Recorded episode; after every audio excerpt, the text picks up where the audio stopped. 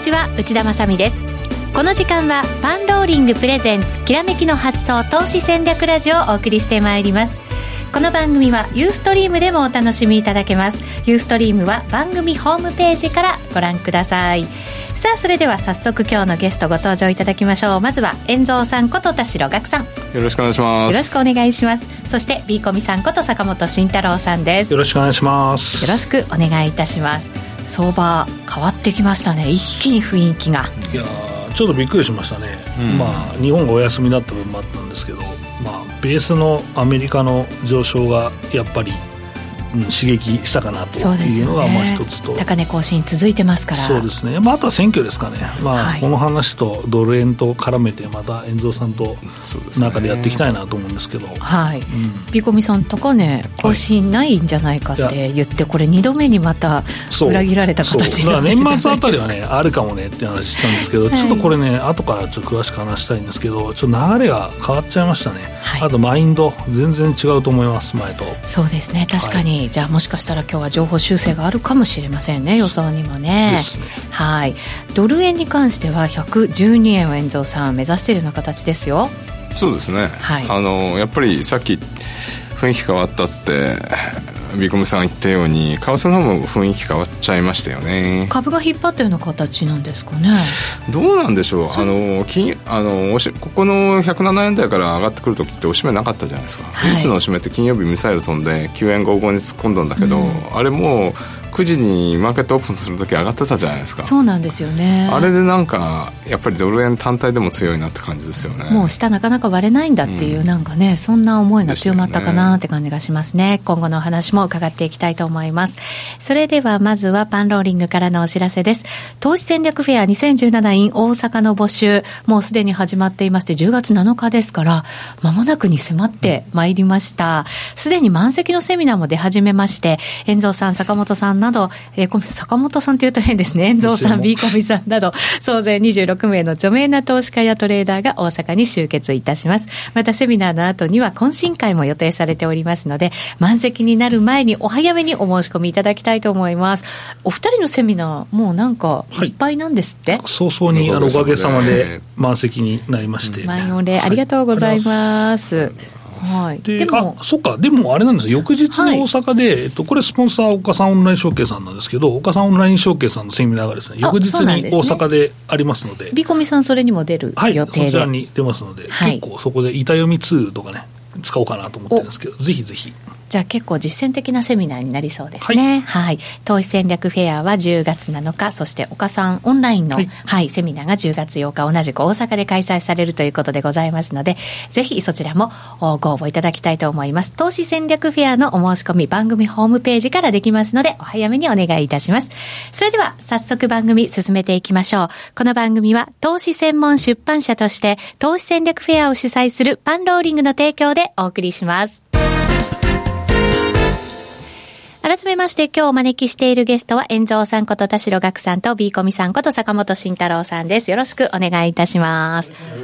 先ほどもちらりと相場の話いただきましたけれど、改めてここで詳しく、まず日経平均が389円88銭高の2万299円38銭、えっ、ー、と、大引け直前に2万320円78銭という今日の高値をつけました。そして、えっ、ー、と、トピックスプラス28.94ポイント、1667.88ポイントです。デッキ高も今日膨らみました。20億4400万株、代金も3兆円超えてきましたね。3兆1059億円となりました。マザーズ、ジャスダックもしっかりということで、指数は軒並み高の展開でした。うん、はい、まずはビコミさん。強いですね。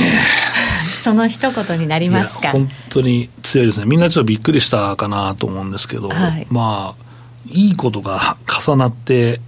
る状況ですね。なんか相場って面白いですよね、うん、悪い時は悪いものがわーって重なって出てきますけど、うん、よくなると一気にいいものもね、またこうなんていうの、メンタルもよく捉えていこうとしますしね。うん、ね。だからこの前のミサイルの話で結構振り落とされた人がいて、はい、でそこがまあ軽、軽くね、すっと戻った一つの要因かなと思ったりするんですけど、うん、為替も結構円高にかけた人いましたね、うん、そうですね、やっぱり7円まで突っ込んじゃったんで、うん、あの下まで行くっていう雰囲気と、あと戻っても、110円とかも多いんじゃないって雰囲気でしたよね。はい、ポジションがね、軽い中での戻りというのは、まあ、株も為替もあったんじゃないかなと思ってるんですけど。ポジションが軽い中で戻っていくっていうのは、うん、その信憑性としてはどういうものになるんですか？そこなんですよね、ええ、そこでまああの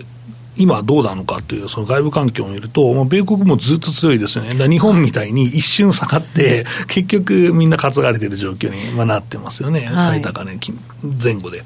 で、あとは、うん、そうだな、日本株の場合は、まあ、選挙っていう話が出てきましたよね。はい、で、これがポジティブな時に、その時代がポジティブな時に出ると、やっぱり妄想しちゃいますよね。で、その選挙を、まあ、年末までにやるのかっていう話なんですけど、まあ、ここしかないですよね。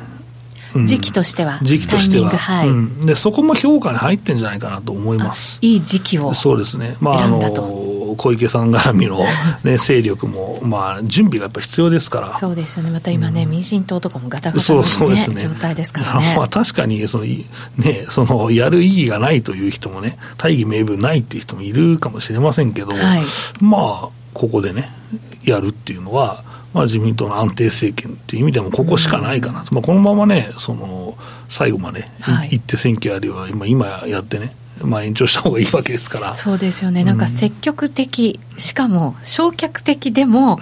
自民党を選ぶっていうね。そうですよね。まあ、なるかな、今のところはね。まあ、そうなるかな。まあ、そうすると政権安定するよねという話だし、あと、焦点を何にするのかと。まあ、争点、焦点を何にするのかと。いうところが、まあ、クローズされるんですけど、うん、どのあたりになりそうですか、もう早速、まあ、っていうか、早速、まあ、マスコミ報道報道では、やっぱ消費税の10%に向けてみたいな話になって、ってますけど、あまあ、あれ、まあ、そうしたいのはね、わかるんですけど、ここでやっぱりね、信任を得て、一気に増税へと。というんですけど、まあ、安倍さん、それ以外にやりたいことやっぱあるじゃないですか、会見とかね。ありますよ、もっとなんかね、大きなものっていうかね、そうそうそう安倍さんの中では。うん、だそこセットになってないと、なんで増税すんだよって話になっちゃうので、はい、でそれはそれで増税がクローズされなければ、まあ、やっぱり。もう一回伸ばすっていう話も絶対ないとは言えないし、うん増税次のね、10%を伸ばすというのも、まあ、まだまだ視野にあるし、それはまあ選挙戦を見ながらですね、まあ、読み解いていけばいいのかなと。あの相場にとって安定的な長期政権ってやっぱりプラスに働くことが多いんですけど、ね、ただその安定政権になったがゆえに増税になるってなると、それをこう受け止めていくのはね、どんな形で受け止めるのかなと思って。そうですね。えー、まあまだ増税なんて決まったわけじゃないですからね。そうですね。そうそうそうそう経済状況も見ながら、ね、そう見ながらなんですけど、はい、いやまあ確かにあの今ね、この前 GDP2% 台出ましたよね、はい、あれがまあ2、3四半期続くんだったら、それは増税してもいいですよって話になると思います、ガラッと変わると思うし、うん、で多分日本に対しての評価もガラッと変わってくるでしょう、まあ、そこはまだ見えてない中でね、増税っていうのは難しいんですけど、ただ、えー、前回のね、2万3、400円の高値と今っていうのは、やっぱり雰囲気違いますよね。うん、うん、まあ、アメリカの水準が前回よりさらに高いのもあります。はいで、加えて、まあ、その選挙っていうのもあるし、で、こうなった時にね、何が出てくるかというと、ようやく皆さんお待ちかねの水準の訂正ですよ。うん、うん、で、これはね、12月ぐらいにやっぱりその為替水準見ながらあるのかなと思ってたんですけど、はい、その PR のですね、許容ですね。だ今、まあ、12、3倍なわけじゃないですか。そうですね。13倍前後なわけじゃないですか。えー、安いよねと。いう時は、ね、そうこれがクローズされるときは、ものすごい日経平均が下がったときか、上がって理由が欲しいときなんですよ。あ今じゃあその理由欲しがってる時期なんですね。そうまだ買えるよねってなってるんじゃないかと思ってて、はい、であとはもう物色が大型株中心に続くかどうかだけなんですね。で今日はまああのいつものパターンから言ってもまあ、いい感じで、まあ、銀行買われたしっていうところもあったんで、はい、まあ、あの全体的に外国人のお金が入ってきたよねっていうのは、なんとなくイメージできました、ね、そうですね、ちょっと前までやっぱり売りがこう継続してたような、その外国人の、ね、動きでしたから、ここで改めて、その期待っていうものが外国人の中でも湧いてきたということなんですね。で、それによって高値更新というのは全然あり得るなと。で、僕はちょっと考えをですね、週末、アメリカが高値更新した先週の木曜日ぐらいですかね、はい、からちょっと、ああ、まだ強いんだと、全体強いんだと、じゃあやっぱりこれはいい加減超えるかもしれないなと。で、北朝鮮も動かなかったじゃないですか、そはい。なので、まあ、これ上、上見なきゃいけなくなっちゃったなっていうのは、ちょっとね、出てきましたよね。上、見るとすると、どれぐらいまでを、見ておくべきなんですか？そうです、まあ、これもまあ年末までの水準ということで言ってたんですけど、えー、まあ、2万1000円前後でしょうね。だからこの前、3年来の高値の2万800円、900円どころですか、はい、をまあ抜けれるかどうかっていうところかなと思ってますけどね。なるほどね、でもそれぐらいやっぱり状況が変わってきた、相場の地合いも変わってきたと。そうですねいうことになるわけですね、物色、そうすると中心、うん、大型銘柄とかになるんですか？になりますね、ただ今日は、ええ。えーまあ、日経平均400円ぐらい上がってるんですけど、出来高はそんなできてないんですよ、3兆ぐらいでしょ、多分。3兆、うん、これでもまだ物足りないですか、うん、昨日も多分2兆台後半とか、そんな、ええ、あ昨日っていうか金曜日ですね、金曜日、はい、だったと思うんですけど、そんなに増えてないんですよ、だからこんな上がるのはもっと増えてもいいんじゃないと思ったんですけど、そうか、そうか、週の初めって結構少なめじゃないですか？まあ、そうですね、まあ、ただそれは、月曜日が休みだったので、本当はボリュームがもっとガーンって出なきゃいけないんですよ。あ2 2日分ぐらいのイメージじゃないといけない。そうそうそうまあ、全部ではないですけど、えー、まあ、あの、待ってた人もいるわけですから。そうか、もっと出ないといけないんですね、本来はね。それで、出来高ができないまま、日経平均がするする上がってるんですよ。はい。ということはやっぱり需給もいいし、売りって実は待ち構えてないんじゃないっていう、ださっきの一回下に突っ込んできてからの戻りっていうのは、上値が軽いよっていうのは、そういうことなんですよ。なるほど、うん、そうすると、さらにもしかしたら上に軽くいく可能性が、ね、軽くいくっていうのも全然ありえますね。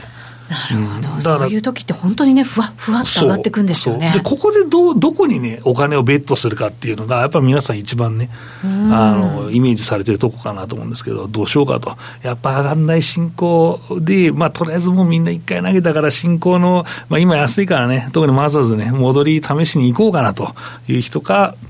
ようやく日経平均高値抜いていくんだと、はい。えー、そこに突っ込みに行くかという人と2タイプ、どっちかかなと、まあ、ショートはさすがないだろうと思うんですけど、はい。うん、僕はね、うん、ショートはもっと待ってからいいんでしょうなんで、まあ、両方のね、やっぱ戦略を取ってもいいかなと思いますよ。まあ、それはもう好きでいいでと思いますよ。やっぱり新興に突っ込みすぎたと買うか。で、あとは、まあ、本当に大所ですね。銀行、まあ、今日海運めちゃくちゃ強かったですけど、はい、まあ、あの辺がひょっとして上抜けていくかとかいうところに突っ込みに行くか、どっちかかなと思ってるんですけど。新興ちょっとしこりあるような感じがするんですね。しますね。だからそのしこりを、だから下がりすぎたもののリバウンドを狙うか。それか、まあ、あんま下がってない意味がないんですね、新興。うん、だから、まあ、新興というか小型株っていう意味で、僕は、うん、そうだな、やっぱ強いものを買うのみんな怖いと思うんですよね。はい、うん、次の挑戦の時にものすごい下がるから。だから、買うんであれば、僕はちょうどアノマリー、決算が終わって1か月、えー、ちょっとですね。で、効いてくるアノマリーっていうのが、えー、決算そんな悪くなかったんだけど、期待が高くて売り込まれた銘柄。はい。まあ、この辺のですね、戻りにやっぱ期待すべきと。いうところですね、まあ、この後の銘柄でも一応それ入れてますんで、はい、まあ、あの20銘柄見ながらですね、はい。えー、お話できればなと思いますわかりました、後ほど詳しく伺っていきましょう、はい、さあ、話、為替にしまして、えー、現在のドル円が111円74銭75銭あたり、ユーロドルが1.1983から84ぐらいということで、まあ、本当にこうリスクオンの状態がね、ゾウさん、全体的な動きの中に出てきてるかなという感じしますけど。そうですね、はい、やっぱりあの先週、これ、ドル円上がった理由としては、先週14日に CPI がアメリカ高くて、はい。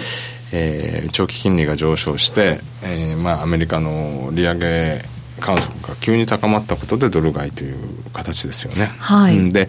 あのー、それまでは6来年の6月までフェッドウォッチなんかを見ると、来年の6月でようやく50-50ぐらいの利上げの確率、うん、要はもう今年はなし、来年の3月もないっていうイメージだったのが、一気に12月まであるんじゃないかっていうことになって、はい、まあ、それがドルが買われたっていうのが、まあ、一応ドル円上昇の理由になってますよね。なるほど。ただ、本当に足元の状況を見ながらですよね。はいはい、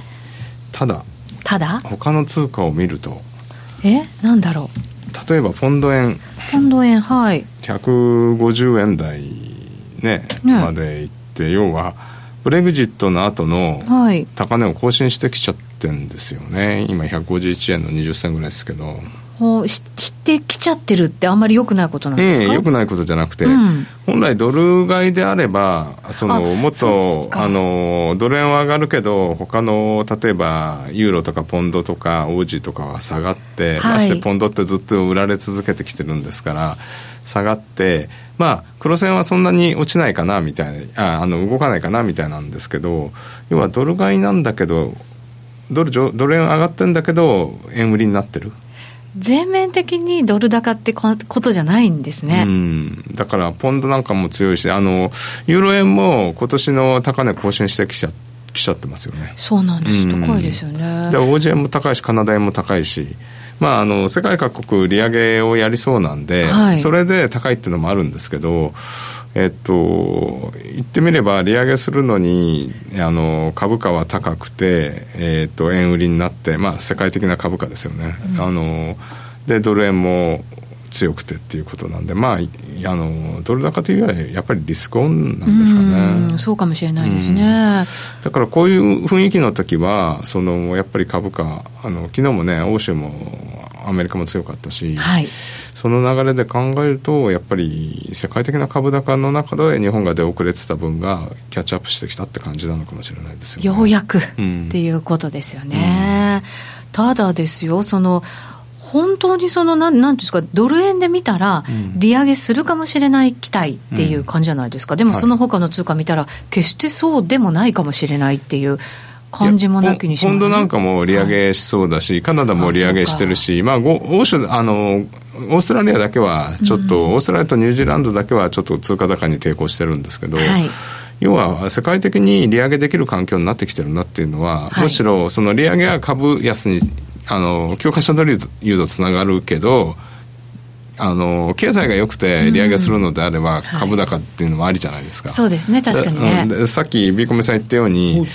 あの日本の GDP って最初速報値4%出たんですよね年率で。4%って、まあ、ここは新興国かみたいな感じなんで。ちょっとね驚きましたもんね。で、まあ、2.5になった時はやっぱりだっていうのはあったんだけどそれでもすごいすごい。そそれでも2.5かよみたいな、ね、だって今まで1位とかさ日本だけは世界であの0.8しかあの成長しないみたいに言われてて、はい、2.5だぞっていう感じでしょ？ねしたらやっぱり経済いい中でそうですよね、すよね。いい循環になってきてるってことですよね、はい、しかもアメリカはそれでもちょっとずつでも利上げをすでに始めていて他の通貨はこれからっていう感じだからやっぱりそっちに目がいくっていうのは、うん、まあ、当たり前の話なのかもしれないですね。まあ、ただあのいつあのマーケットのフォーカスが関心がそっちに行くか分かんないんですけど、はい、ちょっと前はやっぱりミサイル飛んだとか台風だとかアメリカのねハリケーンだとか言うと、うん、もうすっげえあの雰囲気悪くなったじゃないですか、はい、だからそれを今忘れちゃってるんでマーケットはやっぱりちょっとそのいい方向にフォーカスしつつあるんで。まあ、さっきその選挙がどっちどう出るかみたいなのもあったんですけど今の雰囲気だとマーケットは悪いことを探さないで多分いいことを探すんですよね。はい、うん、そういう感じですよね、うん、だからやっぱりそれってすごく今やっぱりゴールデンロック相場になってるなみたいな感じはしますよね。うん、まだまだ続く感じなんですかね為替の方から見ても。えー、っと、まああのー、今年動かないでしょ、ドル円動かないでしょって僕ずっと言ってて、はい、108円、110円ですっていう、その中ではまだ動いてますよね。だからまだそこは、あのブレイクできてないんで。レンジ内ではあるぞと。うん、ドル円はまあこのままいくかもしれないんですけど、もう少し短いサイクルから言うと、114円から107円まで突っ込んで、まあ毎回こう突っ込んだ端からやってるんですけど、えー、と110円ぐらいがずっとここ3か月ぐらいレジスタンスになってきたところが完全に抜けてるんで目先的にはやっぱり112円ぐらいまであまあ113円ぐらいまで一気にやってもおかしくないかなという感じはしますよね。このところやっぱりちょっとなんとなく下目線というか、あんまり上には幅がないかなって思ってましたけど、うん、ちょっと上ですね。そうですよね。あの、7円50割った時は、僕もさすがに、あ、これもいっちゃうな、みたいな雰囲気でしたもんね。はい、ありましたけどね、うん、でも意外に走らなくても走らないし、あの、金曜日ミサイル飛んだ時も、9円55銭まで突っ込んですぐ戻しちゃったじゃないですか。はい、で、まあ、あの時、東京が3連休で変則的な五等日中値があったんで、中値までは戻すだろうかなっていう雰囲気はあったんですけど、はい、その後も全然おしめなかったですからね、やっぱり相当、株の方もそうなのかもしれないけど、ショートがまだ切り切れてないなっていう感じですよね、ドル円と多分日経平均なんかは。そういう意味では、まだじゃあ上がる可能性があるということですよね。うん、まあなんかほら、まだあのバイニングクライマックスって出てないじゃない、もう最後のショートが、うたまらんっつって、ドタカネバンバン買っていく雰囲気でもまだないんで、こういう時って長引く可能性あるような、じりじり上がっていって、最後またぐっと上がるみたいなね。はい、なるほど。ちょっとポジションね注意しておかないといけないかもしれませんねそうなると株のまあ支援材料にも為替がまたなってくれるということになりますのでね、ね、はい、えー、ドル円のレンジ遠蔵さんが110円50銭から113円までとはい、頂戴しました。さあ、それでは個別時間許すところまでいきましょうか。はい、そうですね。はい。はい、えー、っとですね、今日も1銘柄。1銘柄。もうやっぱね、あれなんですよ、この20銘柄のポートがものすごいいいんですよ。ああ、そうなんですね。もうね、後から紹介しますけど、これみんなこれ見てね、えー、相場見てる人いると思うんですけど、これものすごいね、いいんですよ、この20銘柄ですね。はあ、いいメンバー選びましたね。これは本当にね、いいメンバー選んだな、みたいな。このきらめきの発想メンバーぐらいいいなと僕はいつも思ってるんですけど。なんかちょっとニヤッと笑いましたけど、はい、今の。いやいや、なんか今日はオラオラだよね。そうですよね。そうなんですよ。ね、うん。いや、やっぱね、よかったまあ、これ多分みんな見てる人評価してくれてるんだろうと思うんですけど、はい、そのぐらいね、よかったです。うん、でね、今回は、まあ、それでもやっぱり1銘柄ぐらい入れ、変えたいじゃないですか。まあ、それはそうですよね。うん、そまあ、そこでね、まあ、あの、長らくこのポートお疲れ様でしたということで、ずっとね、はい、えー、当初から入れた理想教育ですね。まあ、これももうね、えー、まあ、もうちょっと上値はあるかもしれません、もう一、もう一波ね、あるかもしれません、まあ、人材絡みで、塾がとかね、はい、なるかもしれませんけど、これもなんかこう、ジグザグジグザグね、なんかこう、まあ2、2倍ちょっとまでね、はい、ジグザグいったんですけど、まあ、で、まあ、配当もいいですからね。うんでも持っててもいいんでしょうけど、まあ、まあ、面白くないんでね、とりあえず外しました。面白くない、はい、そんな長い間お疲れ様でしたという 理由で、ありがとうございました。はい、外しまして、まあ、200銘柄入れるんでね、まだずっと見ていきたいと思います。はい。で、えー、今日入れるのはですね、はい、えー、6643の戸上電機ですね。戸上電機。はい。はい、まあ、これは馴染みがない方結構いらっしゃるかなと思うんですけど、はい。えー、これはですね、まあ、僕ずっとまあ見てる銘柄ではあるんですけど、うん、まあ、200銘柄に2、3年、もっとかな、4、5年かな、は入ってるんですけど、これね、一回その太陽光バブルでね、大相場したんですよ。はい。これ、えっ、ー、と、去年、その前か。うんそうですね、これね、100円ちょいから始まってるんですけど、はい、でこれはね、太陽光の恩恵を最後までね、受ける銘柄として、まあ、僕はずっと見てたんですけど、それはどういう意味で、うん、これはね、この、えーまあ、会社、何作ってるかっていうと、まあ、開閉器っていうものをまあ主力としてまして、まあ、これ難しいんです簡単に言うと、それちっちゃいやつが、まあ、家でね、家庭用で使うブレーカーみたいなもんですよ。うん、なので、あの電力需要ですね、電力需要が高まるじゃないですか、太陽光で,、えー、でどんどん発電するから、まあ、その需要が高まるんで、そこの開閉器をこうつけなきゃいけないんですよ。はい、電力会社の設備投資に乗っかって、で太陽光がそのどんどんどんどんそのあの敷き詰められていくじゃないですか、うん、でそれごとに設備投資して、この会社の開閉器が使われてっていうのがずっと続いてたんですよ。あそうなんですね、うん、でそこで、まあ、太陽光一服して、まあ、みんなの期待もはげてっていうところで、ここでですね、えー、なんなんでこの銘柄注目したかというと、はい、電線地中化ですよ、うん、はあ。これ。それにも必要？うん。まあ必要ですよ。あの上について電柱についてる開閉器を一回下ろして、またでも入れたりするでしょ、少なくとも。そうですよね、うん、確かにね。結構いろんなサイト見てて電線地中化関連とかってゼニス羽田とか言ってるんですけど、これ全然入ってないんですよ。何見てんのと。いう話ですよこれ。そうかそうか。みんながだから見落としちゃってる銘柄、う。ん、なんでこの銘柄みたいなって絶対みんなちゃんと見てなくてなんとなく雰囲気で入れてるだけでしょうと思うんですけど、はい、で、連戦地中化っていうのはヒットするのあんまないよねとか言ってるんですけど、うん、これはヒットするでしょうと。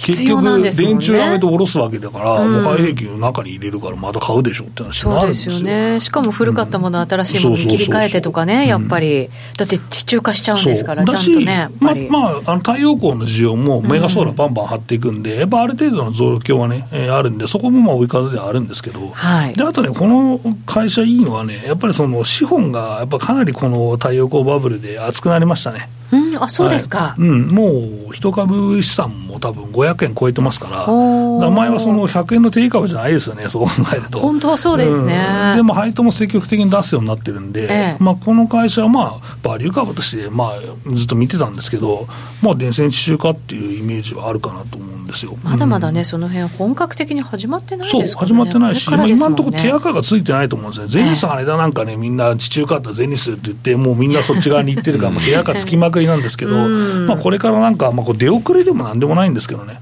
まあ、見たいなと思う人は本当だったら中心銘柄であるべき予防あっても僕は全然いいと思いますよ、だからあんまないんですよ、中心銘柄って。うん、で、結構、その電線工事会社も、そのフィーが安いから、あんまやりたくないとか言って、まあ、やったとしてもそんなに儲かるもんじゃないんで、だから、やっぱこういうところの方が、実は出るんじゃないかなと思ってますけど、ね、で小池さんの政策って、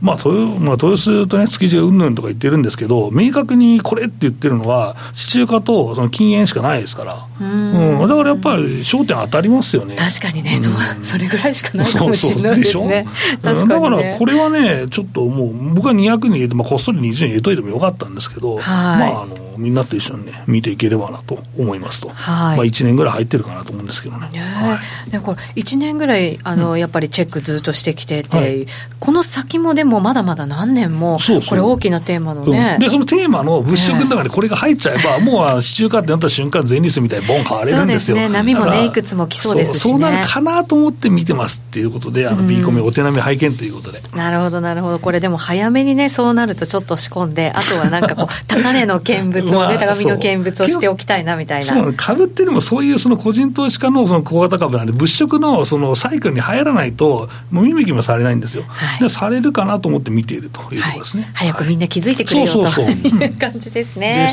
はいその他銘柄ありますかそう。ですね、時間大丈夫ですか、まだだあと1分ぐらいいきましょう。か、ね、どう。しよう。か、途中で終わっちゃう。かもしれないが、銘柄だけとりあえず、はい、えー、続きは、えー、ユーストでやりたいんですけど、えー、6507の、えー、シンフォニアテクノロジーですね、以前もちょっとね、取り上げたことありましたね。でまあ、上がってどうやっていう、ただそういう話なんですけど、で和島さん言うとね、まあ、その時 FA 関連だよねっていう話をしてて、やっぱ FA 関連の波にね、乗ってるんですよ、これ。うん、なるほど。で、高値超えてきましたと。で、これね、決算が終わって、で、ちょっとまあ、あの期待外れで下がって、でそこから1か月ぐらい経って上がるっていう、その1か月後のアノマリーっていう、その決算終わっての1か月後のアノマリーがバシッと入っているという話なんですね。はまると、でも嬉しいですね、そういうのね、気持ちいいですよね。これはまたね、ユーストタイムで詳しくお話したいなと思いますと。はい。はい。いつもコメントくださるサンデーサイレンさんが、自画自賛、イケイケオラオラ、ドヤドヤが起きたと。はい。この番組のね、名物となりましたので、この後のユーストリームでも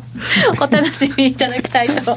思います。さて、ここでお知らせです。先日はですね、ライブ放送で、セミナー、パンローリングチャンネル、通称パンちゃんをお送りいたしました。皆さんもご覧いただけましたでしょうか。なんと視聴者数がですね、1000名を超えるなど、とっても人気で、はい、初回でしたけど、本当にありがとうございました。えー、こちらの動画ですが、番組ホームページからも公開しておりますが、えー、マクロ分析や今後の見通し、また裏話など、面白かったと多数ご意見いただいておりますので、ぜひまだご覧になっていないという方は番組ホームページからご覧いただきたいなと思います。思います。